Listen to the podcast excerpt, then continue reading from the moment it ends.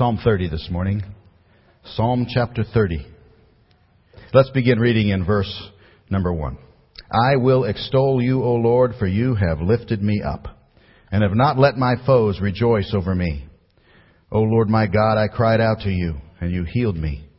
O Lord, you brought my soul up from the grave. You have kept me alive that I should not go down to the pit. Sing praise to the Lord, you saints of his, and give thanks at the remembrance of his holy name. For his anger is but for a moment, his favor is for life. Weeping may endure for a night, but joy comes in the morning. Now, in my prosperity, I said, I shall never be moved. Lord, by your favor, you have made my mountains stand strong. You hid your face, and I was troubled. I cried out to you, O Lord, and to the Lord I made supplication. What profit is there in my blood when I go down to the pit? Will the dust praise you? Will it declare your truth? Hear, O Lord, and have mercy on me. Lord, be my helper. And you have turned for me my mourning into dancing. You have put off my sackcloth and clothed me with gladness, to the end that my glory may sing praise to you and not be silent. O Lord my God, I will give thanks to you forever. Father God, we pray today that you will help us now as we turn our attention to this psalm, that you will fill us with a thankful heart, not only for who you are, but for what you have done. Speak to us from these ancient words, we pray in Jesus' name. Amen. Well, we started a thing called Project Thankfulness last week, and we're going to try to continue that, Lord willing, throughout the month of thanks, uh, month of November, Thanksgiving month. And uh, four different things we want to look at, four different topics. Last week we talked about thank you God uh, for who you are. And this week we want to talk about thank you God for what you have done. Lord willing, next week thank you God for what you are doing. And then finally thank you God for what you will yet do. So that's our, that's our goal for the next few weeks. Today, thank you God for what you have done. You know, there are several psalms in the Bible which are referred to as thanksgiving psalms, where the entire topic, the entire gist of the, of the psalmist's words are, are, are thankfulness. Some of them would include Psalm 18, Psalm 32, Psalm 34, 40, 41, 116, and this one, Psalm 30, where David is clearly saying, Thank you, God, for what you have done. Notice some of the things he says here that God has done, and for which by implication he is thankful. I don't know that he really uses the word thankful in there. I'm, yeah, he does. He says give thanks. But uh, it's, it's kind of more by implication that we're getting this from these things. Notice what he says God has done. In verse number one, he says, You have lifted me up. Also in verse number one, you have not let my foes rejoice over me. In verse two, you have healed me. In verse three, you brought my soul up from the grave, and you have kept me alive. In verse seven, you have made my mountains stand strong. In verse 11, you have turned my mourning into dancing, and you have put off my sackcloth and clothed me with gladness. It's quite a list that he's got there. If we were to just go down through that list, we could spend some time this morning. Quite a list of reasons to be thankful for what God has done. But I want to narrow it down, and I think that we can put some structure around David's psalm here and outline this thing a little bit differently. And I think we'll see that he's saying something a little bit more general. I think what he's saying is this I'm thankful, God, that you delivered me. And that even when I drifted away in pride, you delivered me again and again and again. Notice that. If you're taking notes this morning, here's the outline that we're going to follow. First of all, He has delivered me. Secondly, He has delivered you. Thirdly, He has chastened me. And fourth, He has kept right on delivering me.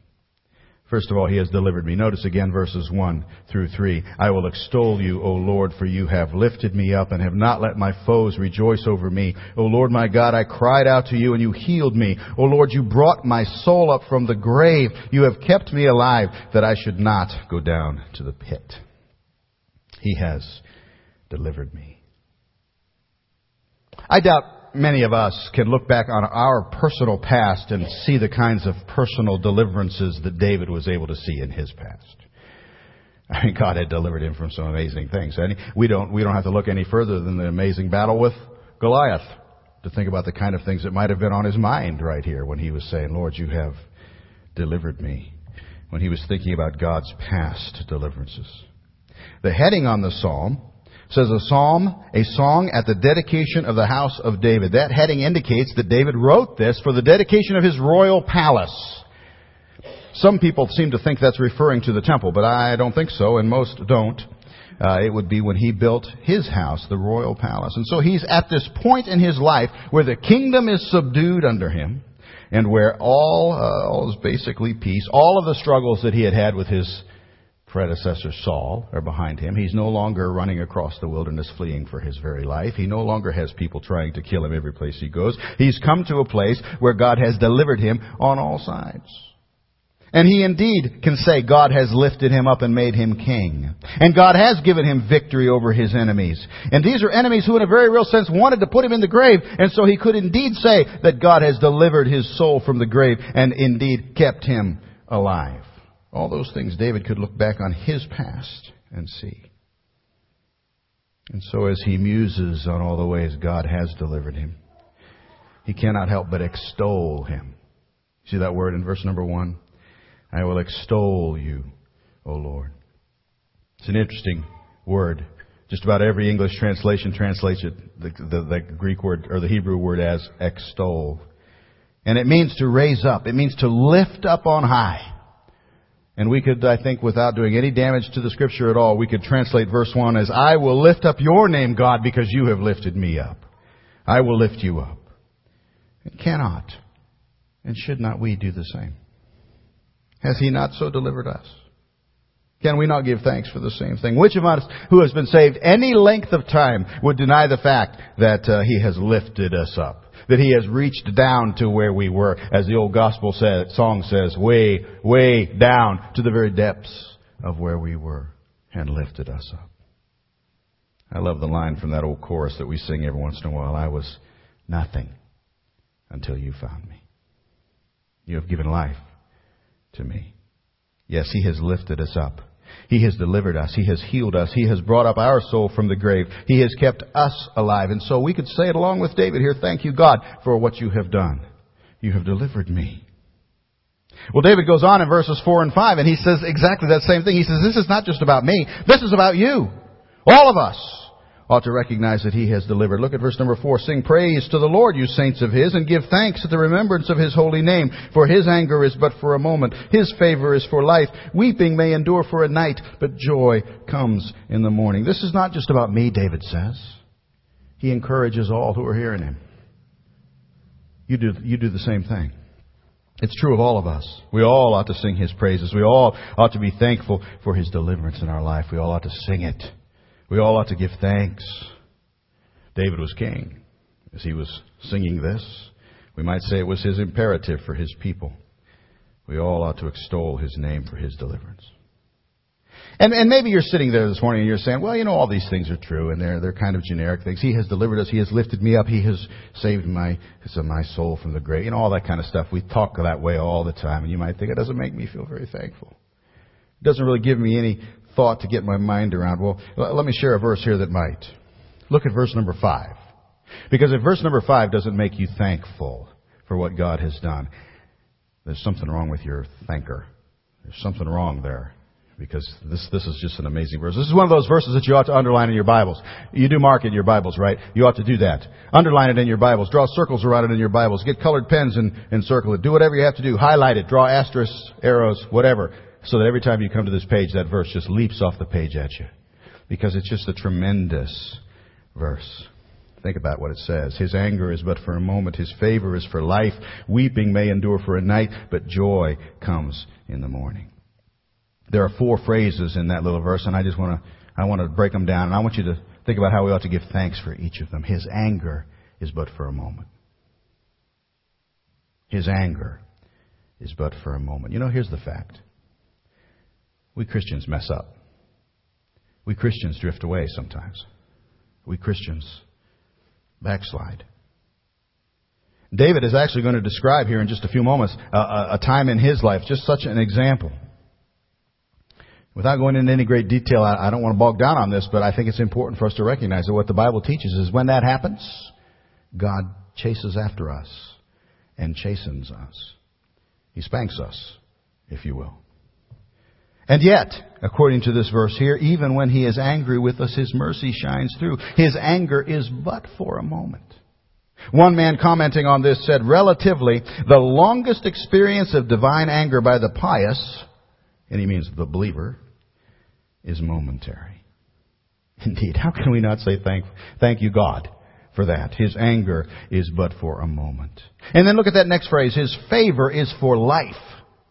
His favor is for life. Oh, we ought to meditate on those five words for a minute. Those are glorious words. Do you not see eternal security shining through those words? His favor is for life. Jesus said in John chapter 5 and verse 24, Most assuredly I say to you, he who hears my word and believes in him who sent me has everlasting life and shall not come into judgment, but has passed from death into life. I see eternal security there. I see the fact that once we're in Christ, we can't be out of him. I see the fact that his favor is for life. It never ends. It's a glorious passage. It's a glorious phrase. Timothy Keller said, God relentlessly offers His grace to people who do not deserve it, do not seek it, or even appreciate it after they have been saved by it. Because His favor, His grace is for life. He may chasten us, but He never removes His grace. He never removes His favor from the Christian. Once bestowed, it's for life. You can never be out of God once you are in Him. When we are in Christ, we can never be out of Christ. His favor is for life. Boy, that's a great phrase. Notice the third one. Weeping may endure for a night. Weeping may endure for a night. As we have learned in recent days, there may be times in life when tears are all too much a part of our experience. I've experienced more of that personally in the last two months than in my entire life up to this point. And most of you have had similar experiences. Weeping maybe endure for a night. There may be times when we feel like that that's never going to end, like all of our life is marked by tears. And yet, look at this verse. What a promise is in this verse. Weeping may come, but it will only endure for a night. It is temporary. It is not forever. It will come to an end. And then notice that last part. Joy comes in the morning. Now, I don't know about you, but if this, if, if this doesn't make you want to shout, I don't know what in the world possibly would. Joy comes in the morning. You know, the lost can't say this. The people who don't know Christ as Savior, they don't have this to look forward to. But those of us who do, the Christians, we can say it. There is always that joy-filled morning to look forward to, no matter what season of tears He may lead us through. There is always joy coming. There is always a bright and happy future uh, that we look forward to. Joy comes in the morning. And that morning may come tomorrow. Or it may not come for several weeks down the road. Or it may not come until that morning of mornings when we awake with Him in glory, but it will come. Joy comes in the morning and the weeping which so crushed and overwhelmed won't even be a memory. Just joy. When I get all thumbsucky over the valley of tears God has led me through recently, and I do, and when I get to missing my wife so much I can barely breathe, and I do, I am reminded of some things. I am reminded of the fact she has not known sadness. A single sad thought in a good two months, or close to two months now. Because that joy filled morning has already come. As Jen sang this morning, she's already there. How can I not rejoice over that? How can we not rejoice over that? I can't help but smile when I think about that.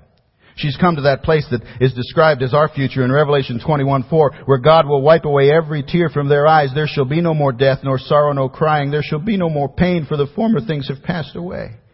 Joy comes in the morning. The psalmist said in Psalm chapter 4, You have relieved me in my distress. You have put gladness in my heart. And how can we not blend our voices with David's? When we think about these things? How can we not extol, lift up the name of our God when we think about these things? How can we not say thank you, God, for what you have done? Well, number three. We've seen He has delivered me and He has delivered you. Number three, He has chastened me. Look at verses 6 through 10. He has chastened me. I'm not going to read all of those again, but just look at them. In those verses, David kind of takes a little side trip, doesn't he? He's describing something else that's happened. He says he had seen such great deliverances in the past, and he had been so thankful for them. God had delivered him. God had made him prosperous. God had brought great prosperity into his life and lifted him up into this position of safety and provision. And then what happens in verse number six? He says, now in my prosperity, when I got to that place, I said, I shall never be moved. Here he was in that wonderful state, and you know what happened to him? He succumbed to pride. That's what he's talking about there.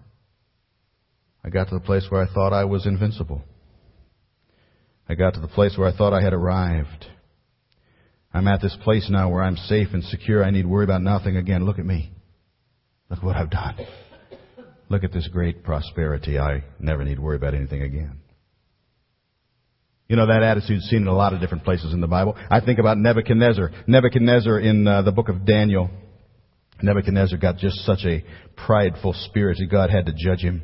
Daniel chapter 4 and verse 29, at the end of the 12 months he was walking about the royal palace of Babylon. The king spoke saying, Is not this great Babylon that I have built for a royal dwelling by my mighty power and for the honor of my majesty? Same thing. He had succumbed to pride. Reminds me of the rich fool. Jesus talked about the rich fool who, who, fool who thought that his work and his efforts in life had wrought him such peace and security in his latter days that he could just retire and go off and relax and have nothing to worry about it. Listen to what Jesus said. He spoke a parable to them saying, the ground of a certain rich man yielded plentifully and he thought within himself saying, what shall I do since I have no room to store my crops? So he said, I will do this. I will pull down my barns and build greater, and there I will store all my crops and my goods, and I will say to my soul, Soul, you have many goods laid up for many years. Take your ease, eat, drink, and be merry. But God said to him, Fool, this night your soul will be required of you, and then whose will those things be which you have provided? So is he who lays up treasure for himself and is not rich toward God. Pride. That's what he succumbed to. Reminds me of the fall of Lucifer, the fall of Satan. Isaiah chapter 14 describes that. It says, How are you fallen from heaven, O Lucifer, son of the morning? How are you cut down to the ground, you who weakened the nations? For you have said in your heart, I will ascend into heaven, I will exalt my throne above the stars of God. I will also sit on the mount of the congregation on the farthest sides of the north. I will ascend above the heights of the clouds. I will be like the Most High. Pride. Pride.